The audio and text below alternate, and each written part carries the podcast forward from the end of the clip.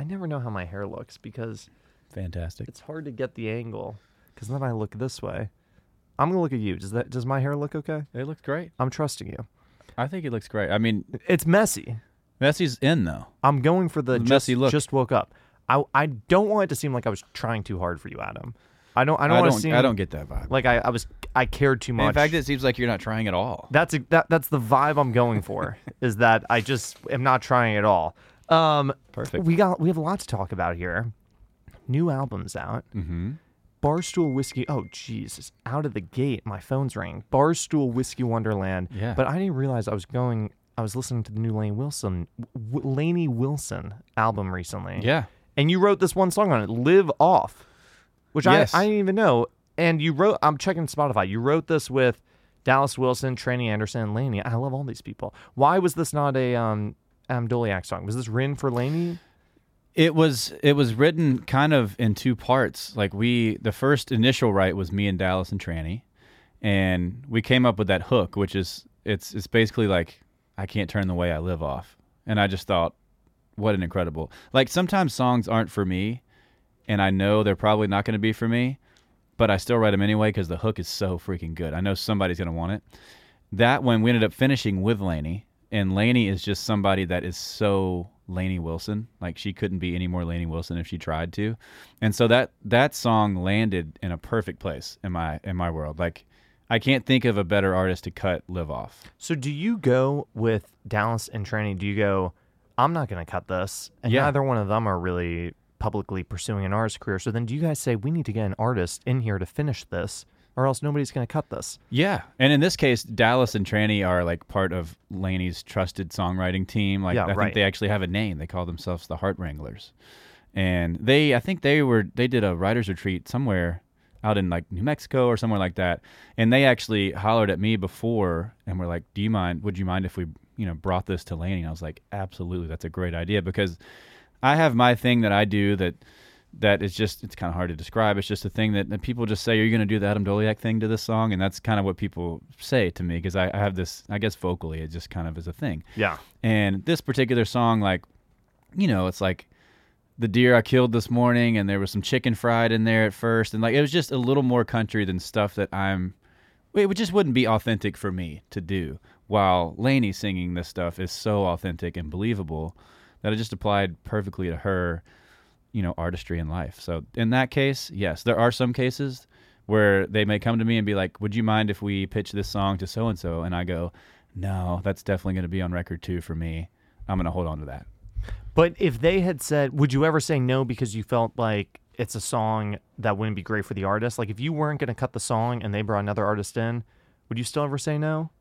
Or at that No. point, if you're not going to cut it, you're pretty unattached. Right. If I'm not going to cut the song, it is it is free to anybody in my in my because I mean I write 100 to 150 songs a year and and release like 18 on this record. That's a big record, but that's still only 18 of 150 songs, and I get to write with you know some of these really great writers every day. So my my motto is always. We can always write another song, unless it is something that is just an absolute hammer that you think can change your life. You know, if you're sitting on the house that built me, and you're like, no, I'm- I'm not going to give that one away. That that's kind of the, the way I think about it. Anything else, I think, let them have it. Yeah. When you put out eight, 18 songs on a record, which is a big record, you could have taken like the Luke Combs approach and put out the record, and then you could have done this whole thing and put out another four songs as the bonus version. When you put out 18 songs, does that mean there's more chances that one of those songs goes viral or becomes a radio single or something happens to it? Like, what happens? Like, to me, this is very in trend now. Everybody's putting out these big records, and I'm trying to figure out why. I think you're right. The landscape has changed now. Like the more content you can put out there, the better. I don't think it improves the chances of one of them being a number one hit. I think you can just as easily put a nine song record out and have two number ones off that as you could an 18 song record and have two number ones. You're gonna, you know, you're you're probably your initial 10 songs are probably going to be your best ones anyway. But I think getting the the more the more songs you can out just for people to consume. And for me, I'd also only put one song at a time out until now.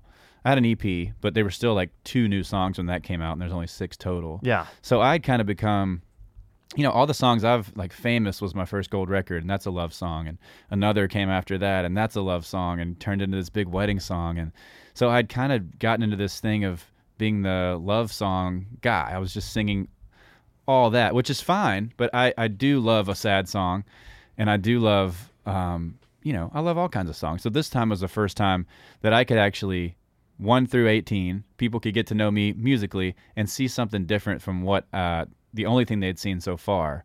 So that the longer that book is, or however many songs it is, I think the better chance your fans have to get to know you and dive into what you're doing, which the better chance you have to make them a fan, you know? Isn't it hard though, even though this is a great record and people are putting out bigger and bigger records right now, it feels, but isn't it hard to fully get into an 18 song record and to listen to the whole thing? You're it's asking a lot of the fans to embrace this record a little bit, isn't it? I think it just depends on the person. Me personally, You like, a big record. I like a big record. Like, give me next time I'm on a bus or a drive or somewhere or a plane to somewhere, I'm gonna put I'm gonna download the whole thing. I'm gonna listen all the way down. But that's that's how I listen to music. I know a lot of people now, you know, they don't even know who the artist singing it the song is a lot of times. It's like I like this song, I like this song, and they're all different genres. So it's definitely to each their own. I feel like a record is a cool thing. I think it'll always be a cool thing. Um, and so that's the way I like to do my like my music. But you know, whatever it is, it, it may be. It's certainly asking a lot of some fans for sure. So when you cut the song "Fake Love," which had some really big writers on it, uh, Maren Morris, Ryan Hurd, Mm-hmm. Hardy. When you first hear the song, do you know who the writers are, or does someone just send you the song and say, "Hey, listen to this"?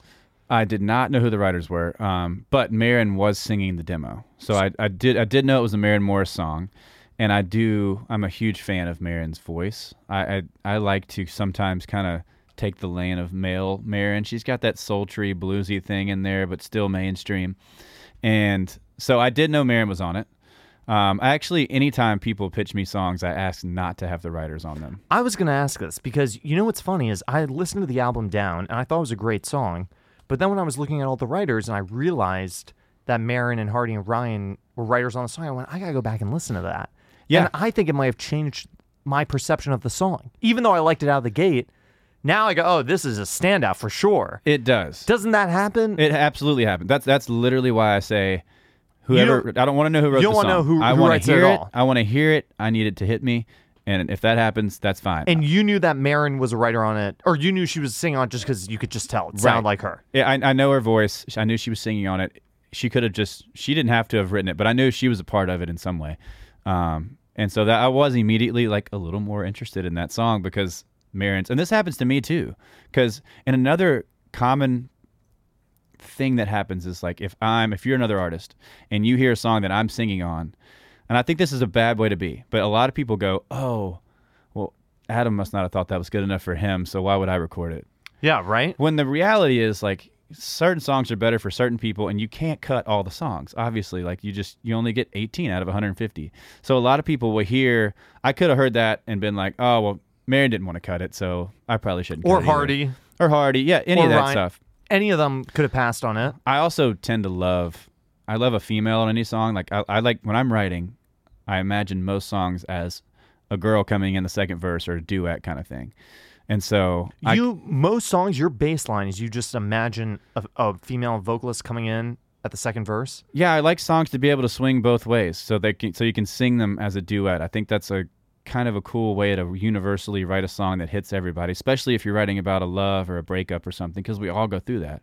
So hearing it be like even Hardy, when I recorded it, Hardy called me the next day, and he was like, "Dude, I never thought about this as a guy song." Because they wrote it for Maren, hoping she would cut it. And like, I never thought of this as a guy song, but this sounds freaking awesome. I love it. I didn't think it would work. And he even goes, It would have never worked with me singing it, but with your voice, it does work as a guy song. Um, so it's, it's cool to to watch songs turn like that. And I like, I love any chance. Like when I do covers live, I love doing like Alicia Keys, if, uh, if it ain't you. Um, just any kind of anytime I can kind of turn what people hear is this way into this, I think it's cool, a cool way to hear a song. So, but someone brings this song to you because isn't this the only outside cut on the album? Yeah, first one I've I've ever recorded. So someone brings this to you and says, "Hey, I think you would like this song." Yeah. uh, Maren and Ryan and Hardy basically have all passed on it, but we think you should record it. Is basically what someone says to you. Yeah. and you listen and you go, wait a second, this could work for me. I hear myself on this, but I need to bring in a partner. And then do you reach out to Danielle Bradbery's team, or or how does she get on the track? Well, I, kn- I immediately knew I wanted it to be a duet. So Roxy King, who works at uh, she's at Universal Publishing, sent Yeah. it to my manager Eric, and Eric sent it to me. And I think in this particular, Roxy loves you, by the way. I was talking. Oh, I was love talking- her back. I was talking to her yesterday, and she was like, "Adam's the best. Yeah, she's awesome. She's the best." So she finds this song. yeah, She and she's relatively early in her career at Universal, right. But she's already gotten some killer cuts there. Yeah. So you you gotta listen to what she says. Well, she's just passionately believes in things, Yeah. right? She's she's not just like this is good. She's like, no, like you have to listen to this. You know, she's excited, you Right. know? So she sends you this. she sent me this um and then it ended up i ended up listening to it and it, you know it, sa- it says like hardy and ryan both pass on the song but really they were all three and rightfully so aiming at Maren morris. And so really just Maren passed on the song. She didn't want to cut it didn't fit her album right? Um and so it came to me and then i heard it. So i thought when i heard the song it made me if you're in a relationship you realize if your relationship is good or bad by the end of the first chorus. Like you know, Y- like you could be in a relationship where you've been wondering if it's right and realize, oh yeah, I need to break up with them, or you got the right person and you hear that first verse, first chorus, yeah, that's the right one. Like you know whether it's good or bad, what you have after listening to that song, which is why I love it. It makes you feel that, or it made me feel Yeah. that first listen.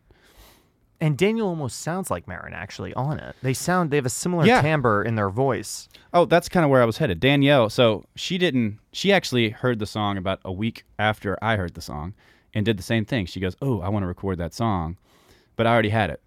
So we had it on hold. And when so you, she comes to you and she says, Yeah. Let, us figure something out." well, she, I think we, our teams heard that we were both interested and I already knew I wanted a duet version of the song. So we were just like, Well, hey, I'm a big fan of Danielle, love her voice. I think she'd sound great on it. Why don't you come be a part of it? And we'll do it that way. And it just kind of luckily worked out. How often does stuff like that happen when it doesn't work out? Because we don't hear about the times when it oh, doesn't work Oh, God. out. Like, are people constantly coming to you saying, "Hey, why don't you feature on this?" or "Why don't I do that?" and it never happens? Or, or Features are hard. why are features hard? Well, it's it's hard first of all to find two people in the same stage of their career where you know it's it's not super advantageous to one person and the other person's kind of doing a favor or the other way around. And then timing wise, you know, you got not only two artists involved, you have two labels involved. So, you know, Danielle has a record coming out. I have a record coming out. They have singles planned. I have singles planned. And so it has to fit into where it doesn't really get in the way. I'm personally of the belief that nothing gets in the way of anything. Like you almost can't release too much music. It's just Isn't that so true? yeah. Like I, I don't I don't understand the way of like oh we can't do that this week because this is coming out the next week. As a fan, I'm like great two releases. Right. And if there's- everybody wants to be on the song, and if if, they, Yeah. if everybody wants the song to come out, Yeah. let them do it. But in a way, it's like a miracle that everything lined up It is for this song. It really is. I mean like this is you're right. Nobody hears about the features that don't work out, but like so often. Even you get people on the song, get the vocal on the song, and get it that far down the road, and then something will come up, and the timing doesn't work out, and then by the time you can put it out, your timing doesn't work out, and so it, it is it is very hard to get a feature unless they're like you know your best friend or buddy buddy that you can just be like, hey, you want to sing on this song? That those are the easy ones. But what worked out here is that you were both in the right place, album cycle wise, single Yeah. cycle wise. and both loved the song. both love I think the that's a big part, That's too. the big part. Yeah. If, if you love the song, you figure out how to make it work. Or you tell your team, listen, I don't care what's happening. Find a way to make this happen. Exactly, and we did. I'm so glad it worked out too. First, first outside cut and first feature I've ever had. So Yeah. Yeah. So here's what I try to understand about your rise in Nashville because you've been here chasing this for close to almost 10 years. Yeah. And along the way, you have been offered a, a handful of label deals that you turned down, which I think is potentially crazy that you turned down these deals. But it wasn't crazy. it's not. It's not. But what wa- what was up with these deals that you turned them down? Because I feel like most people would have taken the first deal they got, and you were probably smart to wait for a minute. But why were those deals not the right deals? Well, a couple of the early ones were more like what we would call developmental deals. So they're kind of, yeah, we're going to sign you, but the plan is to sign you. And then maybe eight months to a year down the road, then we'll talk about going to radio. And then we'll, you know, talk about doing the really the let's be honest, the one thing labels do, which is take you to country radio. In the world we live in now, to be an independent artist is a pretty great thing. If you can have success as an independent artist, it's awesome. And it's almost becoming the way. I don't know if you've noticed, but like people latch on to independent, unheard of, unreleased music. That's what you see going viral on TikTok all the time. Because they've kind of Do you think that's because they're independent though, or you think that? I think it adds a layer. but but you think that the fans actually are aware that some of these artists, the Spencer Crandalls, the Alexandra Kays, you think the fans are aware that they're independent versus because they're independent, maybe they're more nimble and able to put more music out and able to put more content out and not be moderated as much. Right. But do you think that the fans actually have like a badge of honor supporting independent? I think Artists. I think the average fan doesn't know. They that- don't even know. That's what I But think. but what these people do and what anybody would do, why not? Is they play up. To, they play it like I yeah I'm independent. Like this is just I'm putting this out. It's independent. Look I at this need go. you to support me because Yeah. I got nothing here. and they they are on your team before anybody else is on your team. So Yeah. it just adds a layer. I was really enjoying that. Back to my story is like, why would I give that up when I've got you know I was a highway find on Sirius XM and that was in 2017. I think that was the first time I turned down a deal was 17. Same thing, uh, couple in 17, later in 18, and then 2019 I finally took the deal at Sony. But I did that because Famous was about to go gold independently, and Sony said it was no longer. We'll see what happens. It's oh, you have a hit. We're going. To, let's sign you, You and need the straight to radio behind Yeah. you. Yeah, I would think though that waiting eight months to a year is actually not that much time to bring a single to radio, which is so hard, so competitive. And I would think that just getting into the room, getting into the ecosystem would be all I could see if I was offered a deal. Like now I'm going to be an X major label system. yeah. What's eight months on my entire career if we're going to get it done in eight months or a year? It doesn't seem like that long though, but it, it felt wrong or it felt like maybe they weren't. If they were gonna make you wait that long, maybe they weren't fully behind you. Like to me, it seems almost That's the big thing. that was the big thing. if they're if they're not signing you thinking you are ready to go which i believed i was right like I, i'm not in the world today there's a lot of tiktok artists and whatever it might happen that have played like five shows in their life Right. that was not my story like i've been out playing 200 shows a year for five years at that point and had kind of honed my craft had kind of honed my songwriting had a hit song and i feel like you know, Whiskey's Fine, I had in 2017. That's another song that I felt, okay, this is a hit song. I've got what we need to go. If you're not ready to go, that's fine. But it was waiting until you have to have the right timing, the right momentum, and everything in place for that label to do their job.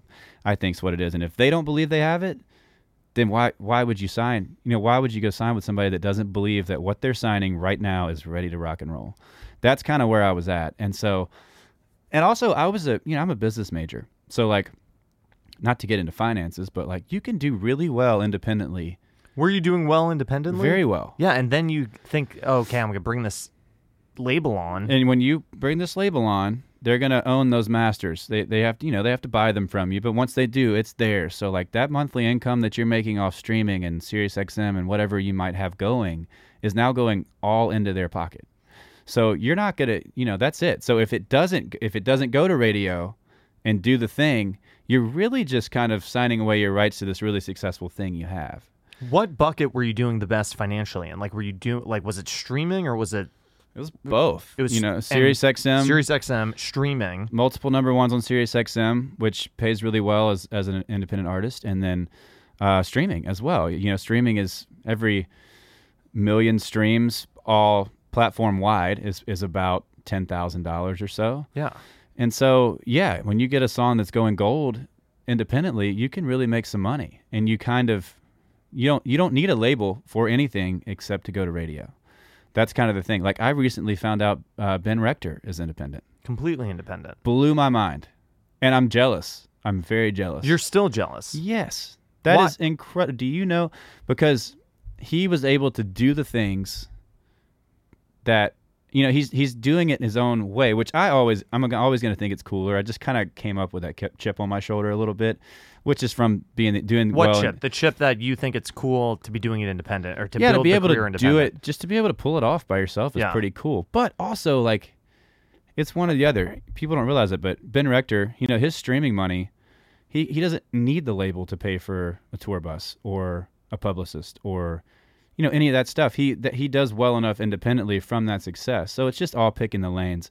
Now, when it's all said and done, I am not saying I regret signing with a label at all because I my goal is to play stadiums one day. Like I, I want to play I want to do like what Luke Combs is doing right now, and these guys are amphitheaters or whatever it might be.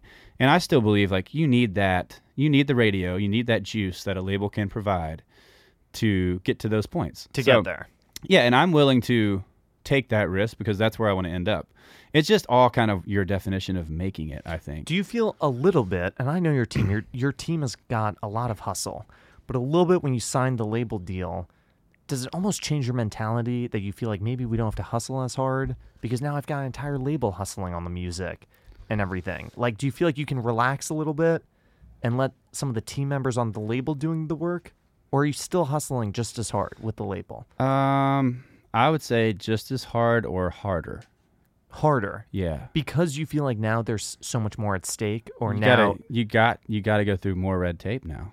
It's not. I can't just put out a song tomorrow. They got to see it go viral on TikTok.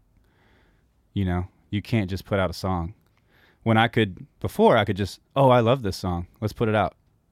It. That's it. Is that because I just saw a couple days ago you teased a new song on Yeah. TikTok, even though your album just came out like a couple weeks Yeah, ago? yeah. Yeah. So you're is that because you're already thinking, let's start this process, even though the album just came out, let's immediately start seeing Yeah. what's going to work or what's next. This the album's out. Yeah. Now we're moving on to the next thing potentially. Yeah, honestly, that is exactly why you tease new music. Or yeah, I mean, it's just like you hope to see the reaction because I know if it gets a big reaction, if it gets the million views on TikTok, They're going to put it out. It's coming out. Otherwise, when's the next moment you would be putting music out naturally without a big viral moment? Um, I mean, I would say next year. Next year. You know, yeah, at some point next year, we'll let this record. We're going to tour this record and do February, March, and April, our first headlining tour, um, and let this record sink in, and hopefully let something take and go to radio. That's Right. that's kind of the goal, and then probably do you know sneak one out late summer next year or something, and try to start the next process of of uh, making an album too. But there's a lot of it, you know, already kind of done. It's just kind of how it works. I- It's just sitting there. yeah, Yeah. yeah, yeah. So d- when you turned down the deal in 2017, you said you felt like you were ready. Do, looking back, do you feel like you were actually ready, or do you think maybe you were actually weren't qu- quite ready? Maybe you needed a couple more years before you signed the deal. Like, are you empathetic to what they were seeing, or did you feel actually ready in 2017? Looking back, I feel like I was ready.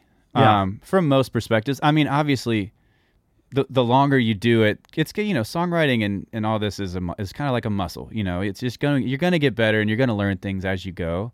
There was a big part of me that was ready, though. You know, I, I feel like you could have put me on whatever tour that year. Or taken me to meet whatever radio stations, or And it would've worked. Whatever podcast, Yeah. Uh, yeah, I think it would have worked just fine. Um, but you know, it, it just it's just all timing. Everybody everybody has to feel again like you have your team has to all believe and be excited about it. And I just didn't think that was there. and a little bit when you wait to sign the deal. What's funny is like if you sign the deal and if it doesn't work right away, all of a sudden you become the guy who's like been sitting on the label too long and then maybe you get dropped and you sign another deal and then there's like a stigma oh he's two record deals in this isn't working but if you hold off and if you keep building then it's like when you sign the label deal three years later you're like fresh again like you're you're brand new all over again like does any of that come into play It did for me. I mean, it definitely felt like the beginning again when I, when I signed the deal, you know. But also, I think I really think it's just all it's you know, your team can only kind of be as good as your music or what you have going, right? It's like whatever booking agent you have. If you have a song in the top 20 on the charts, they can most likely book you on whatever you need to be booked on. But again, they probably can if you don't have a song on the charts. That that just kind of works for you. And we had Famous going at that time, which was kind of doing all the heavy lifting for us. And I think you make make a great point. Like the longer that you can stay this new shiny thing or be be somebody's new idea, I think just the better and more fresh that everything seems because like we were just talking about, everybody's always looking for their new favorite artist. You know what I mean? They're, they they'd love to find that. That's another thing that goes back to the underrated post or I mean the uh, the um, independent post about artists. They're like, "Oh, look what I just found," and nobody even knows this guy, and he's great. or Yeah, this right. girl, and it's a cool feeling. I think we all like that, right? And we like to be that. That's cool that you post something, and everybody's like, "Wow, look at this! This is great." So it's, I mean, it's a. We could talk about this whole new world of like TikTok all day because it's it's a crazy landscape out there right now, and you, like me or you could put our phone right here and sing something and be famous tomorrow. You know what I mean? You just never know what's going to happen. Do you feel a little bit, even though you're like on top of the world right now, you have this new record out, everybody's talking about Adam Doleac, you're making it all happen. But a little bit, do you feel like I was doing this the traditional way for 10 years, and now some kids, I don't want to say they've cut the line, but some kids have come up, they haven't grinded on the road, they haven't played the shows, and all of a sudden they have millions of followers. It seems like they didn't even work that hard. Do you feel that way a little bit, or you can't think like that? I mean, there. I have had times where I thought that way, but I really, I really feel that way. I, I feel really. like- it, I mean, there's a lot of truth to that, but at the same time, like, just nothing good comes from being bitter and thinking that way. It Yeah, just, but just because nothing good comes from it doesn't mean you, you don't end up yeah, feeling that like way those or feelings, thinking that. Those feelings are certainly like have been there, and I have thought those things. But it just it just takes me out of a happy creative creative place, and like, you know, I don't want to be. I, I want to root for people. I think that's the way. That's the best way to be around this town. Like we were just talking about Mitchell, Tenpenny, and like he's my good buddy. I don't ever want to look at him having number one and be like, Ugh. my song was better. yeah. Like I want to just be happy for Mitchell because we, you know, he's gone through a lot too. He had a number one and took a long time, and then finally got another one, and it took like a song going viral on TikTok to get it. But I try. That's certainly there, and it shows. And I, I have to think people can. What shows? What part of it shows? Well, if you go see somebody play a show that Oh, just came that- fresh off of TikTok, it shows that they might not know what they're doing. Yeah, they're still there's a lot of they yeah. don't know. They still got to figure it out. But that's kind of for people to decide. I think I just I try to take that off my plate and just try to be happy for especially my buddies and just not talk you know shit about anybody because we all it's however you look at it. We've all got a different way to get wherever we are, and this was like, you know, what if I was starting music right now? I'd probably download TikTok. You'd be all over TikTok. and just yeah, you know, that's just the way it is right now. So, d- but does any part of you? Because I've had jobs that people have offered me that I've turned down. I've turned down like investments. Like I've turned down lots of things because I felt that they weren't right. Some of them, I think, thank God I turned those things down. Some of them, some things I look back on, I go, maybe that would have been a good thing, or maybe if I had done that, I'd still be here now. But then I would have done that, and that would have been great. Does any part of you think, you know, maybe there would have been a benefit from taking a deal sooner? Because I think most people jump at the first chance they get to take a deal. And I think it's unique and maybe advantageous that you didn't. But does any part of you look back and say, for three years I could have been in the label system? Not at all. Not at all. Not not not a single part of me wishes I would have signed a deal earlier. It's it's also I mean, you look at when you sign the deal too. Like I had famous I I bet famous went gold right around a couple months after COVID hit or something like that. So that kind of got squashed at radio. And I mean, if you ask people now, like I was talking with uh, Nate Smith the other day, and he's like, you know, we were talking about his song doing well on radio right now. He's like, he's like, yeah, and almost maybe I get there like you did or something. I'm like, you know, you know, famous never got out of the 40s. He's like, what? What are you talking about? And I think the perception was that it went number one because it was kind of a big song in that way, but it never, it never did. It got squashed. But then you start thinking like, man, what if I would have waited to sign a deal till after COVID? You start doing the math on like what you would have made in those couple years off streaming and being able to put off out anything you wanted in that crazy world where everybody's putting out so much music in that time. So no, I have, I have no regrets on not signing earlier. You do wonder, like, ah, I wonder if I'd have waited till after the pandemic, what would happen? You know if I mean? anything, you you signed too early, Maybe. marginally, Maybe. I But mean, do you yeah. do you end up signing with Sony because wasn't Sony and Randy?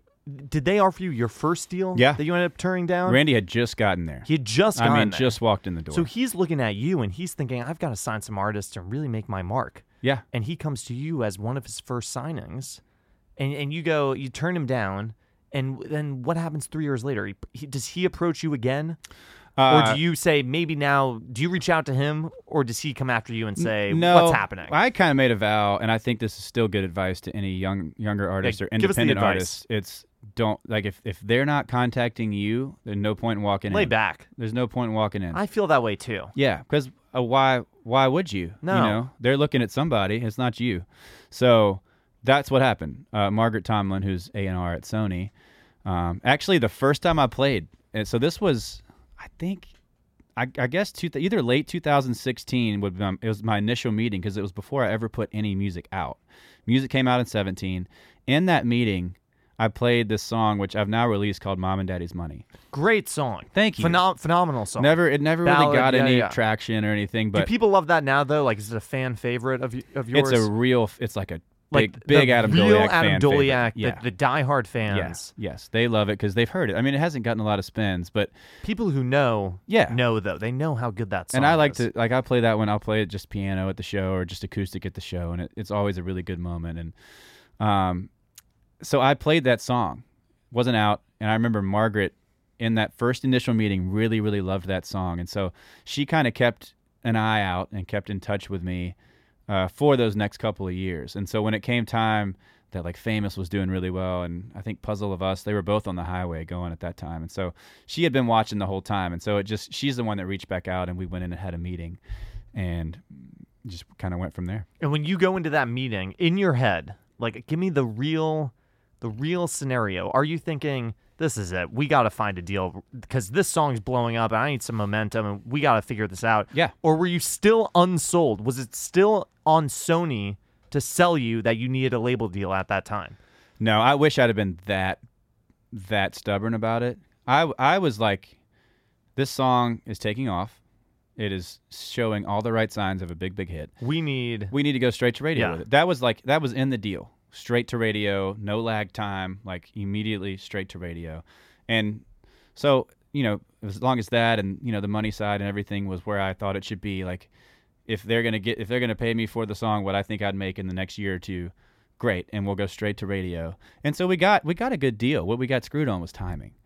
You know, it, the COVID thing happened and it was, you know, there was not many. I think Niko Niko went number 1 during COVID as a new art first number 1, but other than that, think him and maybe Lainey Wilson were the only two that kind of made it through as and new artists, as new artists relatively new artists during that crazy time where everybody was scared to play anything new and trying to keep everything really light and familiar for the fan base, which makes sense, you know. Um, but yeah, it was just it was just a tough landscape to get. So get how through. does the song? Because it's kind of funny that you said the song did, like peaked in the 40s. Because I actually subconsciously I almost thought it went higher because it's Yeah. everybody just knows this song. But what is actually the conversation when someone tells you it, that like that's it? Like, does the label say we can't push this anymore or this is flatline? Like, how does that work? Yeah, it's pretty much a call from the head of your radio department that says we're going to come off of this song. And it's just yeah, it's just stations not adding. You know, it's you have your ad week and then you have your second week and those two are normally pretty good and then you never really want to go more than 2 weeks or anything without somebody adding Yeah, the song. and that was when- such a once it gets time. stagnant. Yeah, everybody froze. Everybody Yeah. lost their jobs. You know, program directors got cut in half. It was it was a weird time. Um and so yeah, that's probably what happened. And you can't really you don't know what happened. You don't really you can't blame anybody or anything because the world we were in, everybody was doing that world for the first time. Like you couldn't radio tour anymore. I couldn't show up and play famous in person and shake hands and kiss babies or anything anymore. So you're just, you know, you're trying to do Zoom hangs with these radio teams, and it's Yeah, just it's it, it- awful. It, was awful. Yeah, it was just D- did the song still get a boost though from making it as far as it did? You don't think so? No, it didn't. It didn't. It never played enough on any station to even get tested. It just wasn't even. It didn't fail. It just. It didn't succeed. So succeed. why do or we all know this song? Because this song seems like one of those songs that if you're a country music fan, you know and you love. Like nobody doesn't know this song. How, Yeah. how did it get there? How how do was it from playlisting on Spotify? It was from Spotify. I'm trying to think of It was how- from playlisting all the way around. It got all the big playlists, and then Yeah. SiriusXM is a, Sirius XM. played Sirius it. XM is a is a big big part of my fan base now. I mean, that's kind of where I started, and I don't go anywhere without somebody coming up and being like, oh, "I love hearing you on the highway." Yeah, Always. that's it. Yeah. It's, it's such a great song though. Everybody loves the song. So when you wrote this, I, I think your brother says to your fiance, she comes down the stairs. You guys are going out to dinner, Yeah. and your brother says like, "Oh, you look famous." Your Yeah. brother says this line. He does. I always tell the story. I'm like, I know it would be so much better if I was the one telling my girlfriend that. No, but I, famous. I get what's happening. I see how it could be perceived as a little weird, but I get the scenario. And then you file this into your head, and then you go into a write. And what do, what do you say in the write? You say literally that. you say, guys, what about a song where someone is saying to someone, "Girl, you look famous." That's what you say. hmm And and everyone says, I actually just said the story that you just said. I was like, the other day, you know, my girlfriend was walking down the stairs, and my brother turned around and looked at her. She had this really puffy, nice coat on. He's like, Damn. "Damn, you look famous. You look famous. Yeah, and and everyone says, "Oh, great idea. yeah. Let's write that." Yeah. So that then what happens? Then does someone throw out the opening line? Uh, yes, I wrote that with Andy Skib and which it's funny how this stuff happens. Andy Skib, who has produced a lot of my music, he had just been to I think a Allen Stone concert the night before. Yeah. So like I think a lot of the success of that song was that it was recorded so stripped back and like a different. You haven't really heard a lot of stuff like that at that point. and that's the demo. We didn't change. What had you thing. not heard? W- what about the song?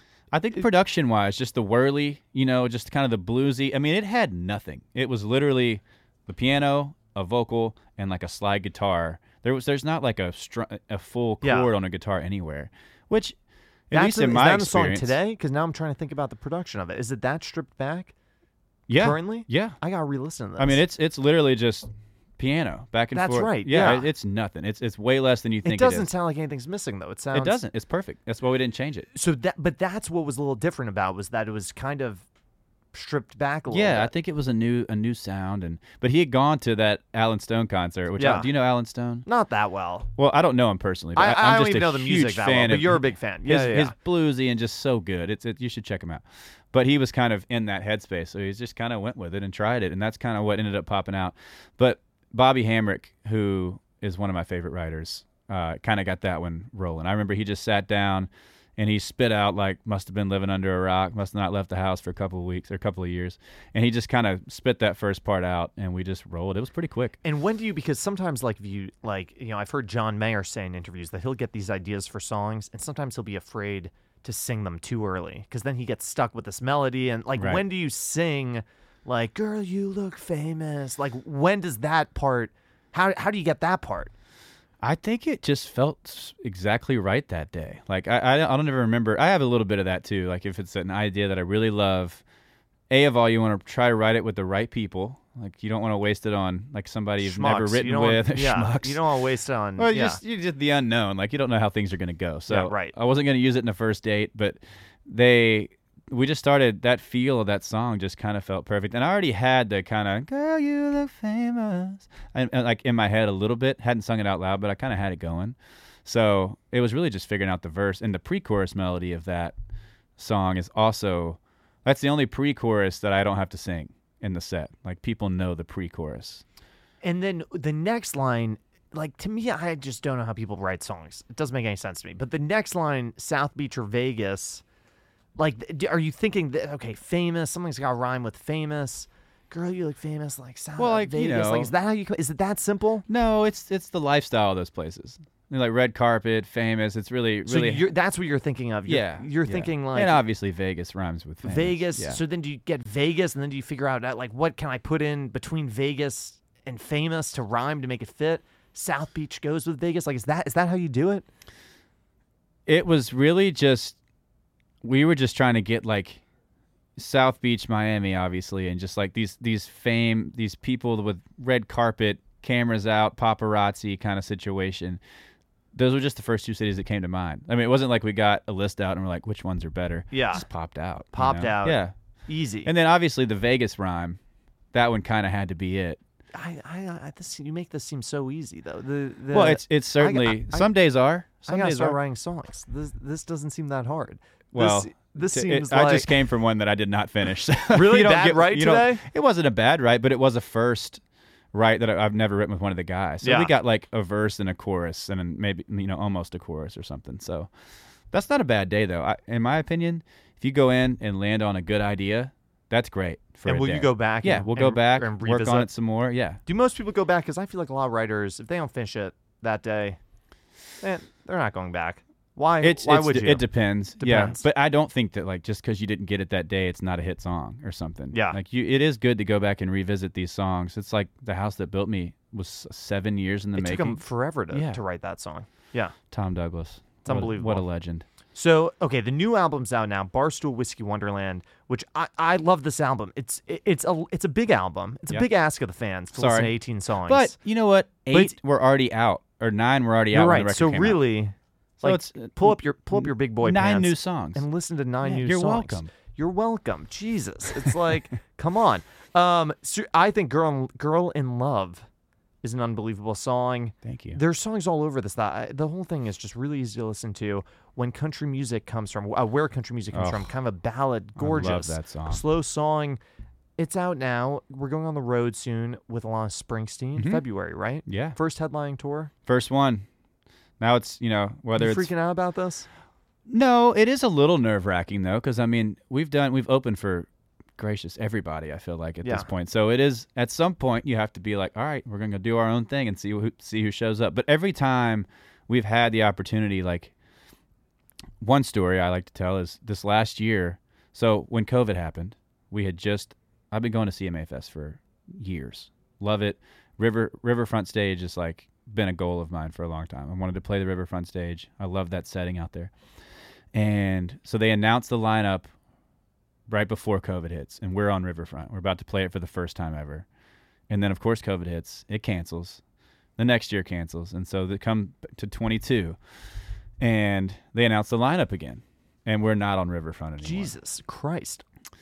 And You like, what, Eric? What are you doing? You're not calling uh, CMA, and you're saying, "What the heck, guys? Eric's getting cussed out by me. When we got happens. screwed over two years in a row. We're not making the riverfront. We're hotter now than ever. What's going on? Nobody has that conversation with uh with CMA. I, I don't know. That's that's not my. Uh, That's a, so. I, I asked for that conversation to be had. and. Eric, oh, my, so what happens? Well, nothing happened. Nothing they, they, happened. they announced the they announced the stage we were playing. We ended up playing that stage, but we like six thousand people showed up to play that that, that day on the stage. We play on the, the stage in front of a Ascend. They show up to watch. They show up to the show Yeah. because I was I was to be honest with you like bummed out. I was going to play CMA Fest, upset that we weren't we didn't get where I thought we should be, and until like I got there and I walked on stage and it was the biggest crowd they had the entire week and six thousand people showed up to watch the show and it was awesome. But I say that to say like every time we've had those kind of moments where this didn't work out or that didn't work out, the fans have really showed up like more than I thought we had wherever we were. And so that's kind of a big reason we were like, okay, it, it's time to go do our own shows, sell our own tickets, and try to sell out some of these rooms by ourselves. You know, it's it's kind of it's hard, but it's also going to be that much more rewarding when you know we're playing Chicago or New York and it sells out. It's going to be pretty awesome. it's gonna be incredible. And everything's looking great so far. So I'm I'm more more nervously excited about it right And who puts you? Who like? Do you have conversations with agents and or your agent? They say these are the rooms we're gonna do, and this is gonna work. This is gonna sell well. Yeah, I mean This is they they know better than I do, obviously, because they've put together so many more tours and kind of really the size. Because I would rather like if I'm going to sell 500 tickets somewhere, I don't want it to be in a 1500 ticket room. Yeah. like I'd rather it be a sold out 500 or 700, whatever it be. So I had those conversations with them as far as my vision for the tour. Um, but other than that, just kind of letting them handle it and. Um, it's it's off to a great start, and I like that we have you know a little bit of break before it starts in February. So Yeah. So you can take it easy. Alana's coming out on the road, who's incredible. Here's what I want to ask you because we're running out of time, but you're getting married December, uh, second, yeah, Second. yeah. and I heard through the grapevine that you guys just like, did you guys just fire your wedding planner out of nowhere? Oh God, yeah, we did. How'd you hear that? I I've got I I, I I'm in the wedding planners uh, uh community. I'm very deep in this. Are you They're a ta- wedding planner They're talking about you guys. Well, Someone's it's- very upset. Yeah. I haven't heard anything, but how? What happened here? Why? How far out did you fire the wedding planner? Uh, it's about a month ago. So What happened here? You, we gotta talk about this because this is Well, insane, right? Without they mentioning screwing up? Don't wi- mention any names. Without just mentioning tell me names. Um, yeah, I mean, it was just a lot of things being said they were getting done, and nothing actually. And getting nothing was done. getting done. I'll just put it this way: when we made the decision to fire her, it was well, we tried about a month before. They had a my fiance and her had a heart to heart, and she was like, "No, we'll work it out." And then um, a month later, we actually did because we had heard of some other weddings that my my way of thinking was, okay, maybe like she's a gamer, right? The week of the wedding, she's going to be on top of it. It's going to be great. She's going to No. kill it. I talked to some friends that also had used her, and the day of was a bit of a nightmare. So once I heard that, I'm like, okay, this is So then, do you pull in another wedding planner immediately, or then do you guys just say we'll plan our own wedding? Um, well, my fiance is very type A, so she's she actually has been great ever since this because she has more control and knows what's going on. But we have our florist kind of doubles as a week of wedding planner, so she's going to step in and help, and then we're kind of handling the rest. And um, that's just kind of where we're at. It's all kind of worked itself out. There's a couple things we couldn't get, like that. she had booked. We wanted trolleys for the wedding party. She had booked the trolley that was six hours away from the wedding venue with a minimum ten thousand dollar charge to show up at our wedding. That's a million streams. yeah, You got to do a a minimum million- of a million you got to do a streams million to show up. to get that trolley. There. It was just a bunch. And then after we let her go, we started reaching out to our vendors, and every one of them responded with, "Yeah, we haven't heard from her in six to eight weeks. Oh my so, like, god! Rentals weren't booked. The tent we were getting, How hard is it if the- your job is to be a wedding planner to just keep in touch to plan the wedding? I don't know. Here's I the don't- thing. I don't know. You know, my sister got married a couple weeks ago, Oh. and everything went wrong leading Mm. up to the wedding. Her dress didn't fit. The vendor, eh, eh, the vendors were a mess.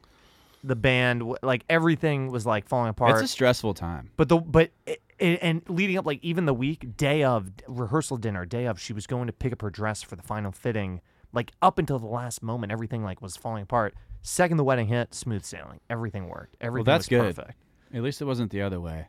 But it, it's it's just you know it's a stressful. I always I tell McKinnon I'm like, I asked her if she wanted to elope at right after we got engaged. I was like, if I'd have just waited till about three months into the wedding planning process, I could have gotten a yes on the elopement so quick. you're not afraid to wait that's the thing you Yeah. know that good luck is coming your way no matter what happens whether it's a label deal whether it's the wedding whether it's anything you're not afraid to take a beat because you're not worried about it's all going to happen it's all going to work out Well, I mean that's putting it light more lightly than it than it is. I mean I've had my share of very bad luck as well. Don't worry, but yeah, I I am a pretty laid back kind of dude. You know that's that's kind of how I Yeah. operate. But yeah, it's it's been I thankfully I married the right I'm, I'm marrying the right one because she's handled she's handled it all really well. But You met your wife at a party. Yeah. That she what was she doing? She was working the the event, right? she was the event coordinator. Yeah, She was the event coordinator. Yeah. And Stormy Warren, you go up to Stormy Warren and you say to Yeah. Stormy, like, who is that girl?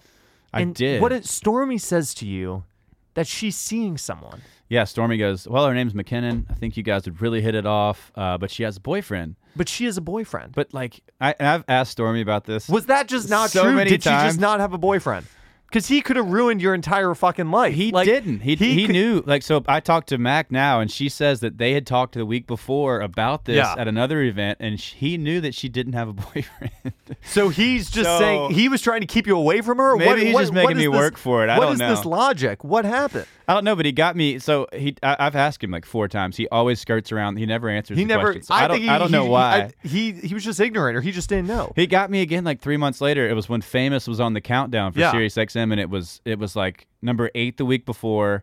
And you know, once it starts going back to nine or ten, you know it's probably done. And so we were in Key West for the Songwriters Festival, and I saw him, and I'm like, "Hey, man, what's what's famous this week? Let me know." And he told me it was like nine or ten, and it had gone the wrong way. And so I'm like bummed for a full day and a half that it's gonna fade off. You can't. Ended up being like four that week. you can't trust Stormy on anything. But here's here's what I don't understand. So Stormy says, you know, she got a boyfriend. She she has a boyfriend. That's what Stormy says. And then you're you're waiting outside, I guess for an Uber. I don't know. I'm picturing you waiting outside, yeah. and her friend comes up to you with a brochure and says, "Oh, uh, b- before you left, we wanted to give Yeah. you this brochure." And Well, the n- whole night she had been doing the same thing. She's like, "Who's the guy? I want to talk to him." but you didn't know that. In the I did not know that. Yeah. And I, you know, even thinking she had a boyfriend, I had gone back in to like pee a couple times because I was gonna, I was gonna run into her and be She's like, gonna. I, she starts thinking you have bladder control problems. "Well, I never saw her. She, you I never ran her. into her. She's in the back." So, but I was gonna, I was gonna drop some type of line of like, "I've done my research. I know you have a boyfriend, but just wanted to say you're beautiful and have a good night." How was- great would that have been if you did that? Oh it- well, and then she would have said, she'd have been like, "What? I don't have You, a you got bad boyfriend." research, bro." Stormy, get over here. What, Stormy? So okay, but so you're trying to see her. You don't see her anywhere, No, and then she was looking at you too. Which She this, was. this never happens to me. N- never ever do I say that girl is super hot, and then does she come after me?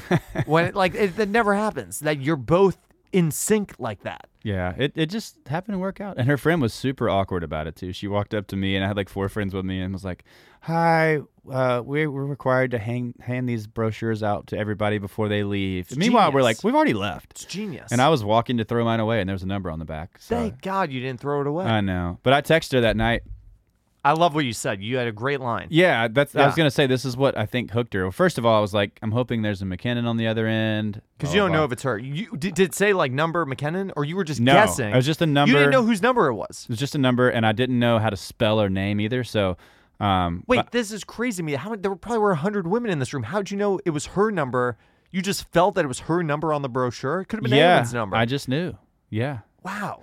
Um, but so I got in Wha- touch with her. what do her. you mean you just knew? That doesn't make well, any it's the sense. only. It was the That's only. overly optimistic. You know, it was the only one that I literally said. I'm hoping there's a McKinnon on the other end of this. Like, That's what you said. I think it was it was something close to that. And so, and she said yes, and she was impressed I spelled it right. And then I said, "Cool.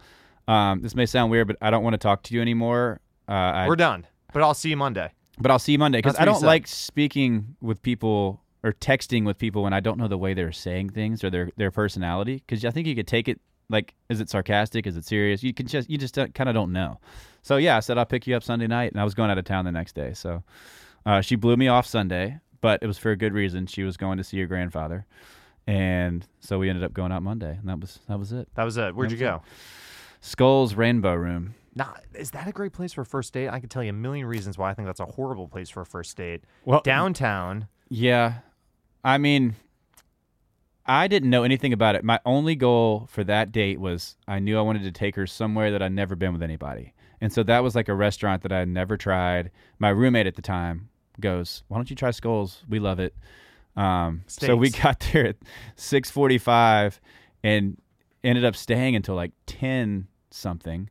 Um, but what we did not know is the burlesque show starts at 10 o'clock at Skulls. Oh my god. So that start, that started while we were there. That's an interesting move for a first date. did you but kiss her on the first date, or, or did you wait a minute? I did. Yeah, she actually went in and kissed me on the first She date. kissed you on yeah, the she kind of went for it. Yeah, Wow. on, on the doorstep, she did. On the you drove her home and on the doorstep. Drove her home. Yeah, we we got a we got a cookout milkshake, and then I drove her Oh, home yeah. after dinner. So nice dinner, cookout milkshake for dessert, and then took her home. Getting I didn't in go inside, weeks. but it we did kiss. yeah, yeah, Yeah. No, no, it's very. Yeah. This guy's a gentleman over yeah, here. Yeah.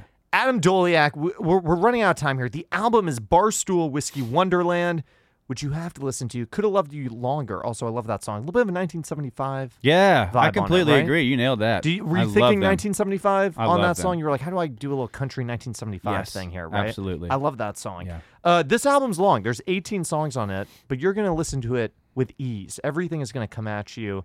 You're not gonna have to chase any of this. It's all gonna fall into your ear, and you're gonna love it. Barstool Whiskey Wonderland, and Adam's coming on tour. He's going on tour in February. along with Springsteen headlining tour. And here's the thing: there's a lot at stake for Adam now because he has a label. He's got people that he's employed. He's got an agent. He's got a manager. If you need to show up to this show to keep this all going, you want Adam to keep putting out music. Yes. He's putting out some of the best music in country right now. You you- need to go to the show to support him. He's not independent anymore, but you still need to root for him. He has an independent mentality, very true. and he's hustling for this, and he deserves it. So you have to go out to these shows. You know one more thing Yeah, that I'm excited about the headline show. Every night when we're opening, you know, we only get like 40 minutes a night or whatever it might be. And so typically. typically when you're opening for Yeah, somebody. now you're gonna have. now we have as much 90 time as we minutes. want and and after every one of those opening shows fans come up and they're like oh, why didn't you play neon fools or why didn't you play this or and so and i'm like the type of person that cares i'm like oh Yeah. sh- Don't you why want to don't- leave him? why don't you wanting come more? back to the side and like let me sing it for you real quick like i i do You'll that do that? i do that for Wow. people but now now we get to put whatever we want in the set and play as long as we want which i'm excited How long you gonna play for? i'd say a solid 90 minutes every night hour and a half so Damn, this could be. A, you're gonna get your money's worth. yes By the way, what's this group chat that you have with Hardy and Mitchell oh, Tenpenny? gcr What does that stand group for? Group chat records Is that, that someone's got to start that? Someone gonna start that? I You're mean, all good. it's it's it's started. It's we have it's t-shirts. every every. This is a very competitive group chat to be in. Everybody wants to be in this. It is. It's a good. It's a good spot. How'd this start? Did someone just start off and uh, it started well before my time. It's been around for a long time. so you got added to this? I got added late. I think I'm. It was me. I got added in the last couple. Ernest got added right after me, and Jeff Warburton is I think is the most. How many people are in it? I think sixteen of us. Is it closed or can someone sneak in? I think people could still sneak in. We lost a couple people in the quarantine for different reasons. Who'd we lose? So, uh, well, do you know? Do you know the band Cartel? No. Cartel was an old band. The the singer of that band was in there. He he he left. A couple people left. Um, so there's there's a little room, but it takes a lot, and there's an initiation and everything. So What's the you know, initiation? I can't. I'm not allowed to say. What are you talking about? There's not allowed a real, to say. but there's a real initiation. Of course, yeah. Wh- Was it like, do you all get together and and uh, do something? That's what the initiation is, or is it like? I'm not allowed to say, unfortunately. But there, Sorry. but promise me this. D- I don't want to joke about this. Promise me that there's a real initiation. If there is, there's really something that happens to get into this group chat. there is, yeah, There's a real thing there is, yeah. to get into GCR group chat Mhm, records. mhm. It has to be all like artists and Not necessarily. necessarily? We're just uh, we're all in the same world, but not not all artists, writers, artists, managers. There's all kinds of stuff in there. This is a this is a hot. it's a safe place. It's Sa- a safe place. Why why is it safe? Because you can say whatever. it- we if, could say whatever. if someone was to go through this and go through, would somebody be getting you know? oh yeah, we'd all be in trouble. You'd all be in trouble Yeah, we'd with all be in what's said in this group chat. Yeah, absolutely. I want to get in this. This sounds big. Actually, I don't. I don't think I belong in this. I don't. I'm not really friendly with anybody in this. Not that I don't. I don't. Not. I'm not not friendly with them. I'm just not friends. I'm not best friends with any of these people. So I wouldn't Yeah. belong It's in just this chat. you know, it's just live entertainment all day, every day. It's just pretty fun. GCR. This is GCR.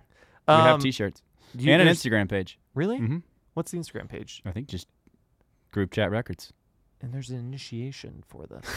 this is driving crazy. Adam Doleac on the podcast this week. Barstool Whiskey Wonderland. You need to listen to this record. You need to follow him on socials everywhere. Adam Doleac. It's easy. Super easy. Be looking at I bet people's gonna cover the wedding. December second. Believe they are. Really good shot that we're gonna see some photos and people. Yeah. It's gonna be a phenomenal wedding. Got a new suit. Got a new suit. Excited. Fantastic. Yeah. Eric, did we leave anything out? What did we what did we leave out here? You good? Anything? Now's the chance. What what did we leave out? Anything? I'm happy. Wedding? We got wedding. Wedding's gonna be great. Famous people at the wedding? Who's gonna be the most famous person at the wedding? I don't know that there's going to be a ton of famous people there. Just you know, just a couple of my buddies. But I don't, I don't think. Yeah, Mitchell and Megan and Is Stormy gonna be think at the Dan wedding? and Dan from from Dan and Shay Dan and Abby, Smyers, his yeah, wife. yeah. They'll be there. They've and- been on the podcast, yeah. yeah, yeah. Oh yeah, I saw you had Dan. We had Dan on. We didn't have Abby on. We had Dan on. Yeah. yeah, yeah. Yeah. There'll be some folks, but nothing. You know, no, nothing too big. Nothing crazy. I invited Ryan Reynolds, but I don't think he's going to come. he didn't come. No, he's my favorite. Did you really invite him? No. I mean, if I had a way to, I would. Eric, how can we invite him? Eric could be at the wedding. Eric will be at the wedding. That's good. Yeah. Be awkward. Adam, we're wrapping it up here. Thanks for coming on the show, and we'll see you next time. Thank you for having me. I, I Absolutely. I enjoyed it. We could talk for an hour more, and I'd I'd stay. I think we could. Unfortunately, we're paying by the minute here in the studio. So Okay. we're we're, we're we'll, we'll wrap it up then. We're done. we gotta get out When you get a free of charge one, let me know. We'll come back and do. It. We'll come two. back and do it. I think Yeah. we have to. Yeah, we just scratched the surface. Cut it. That's it. Cut. We're done. Ah. Whew. We did it.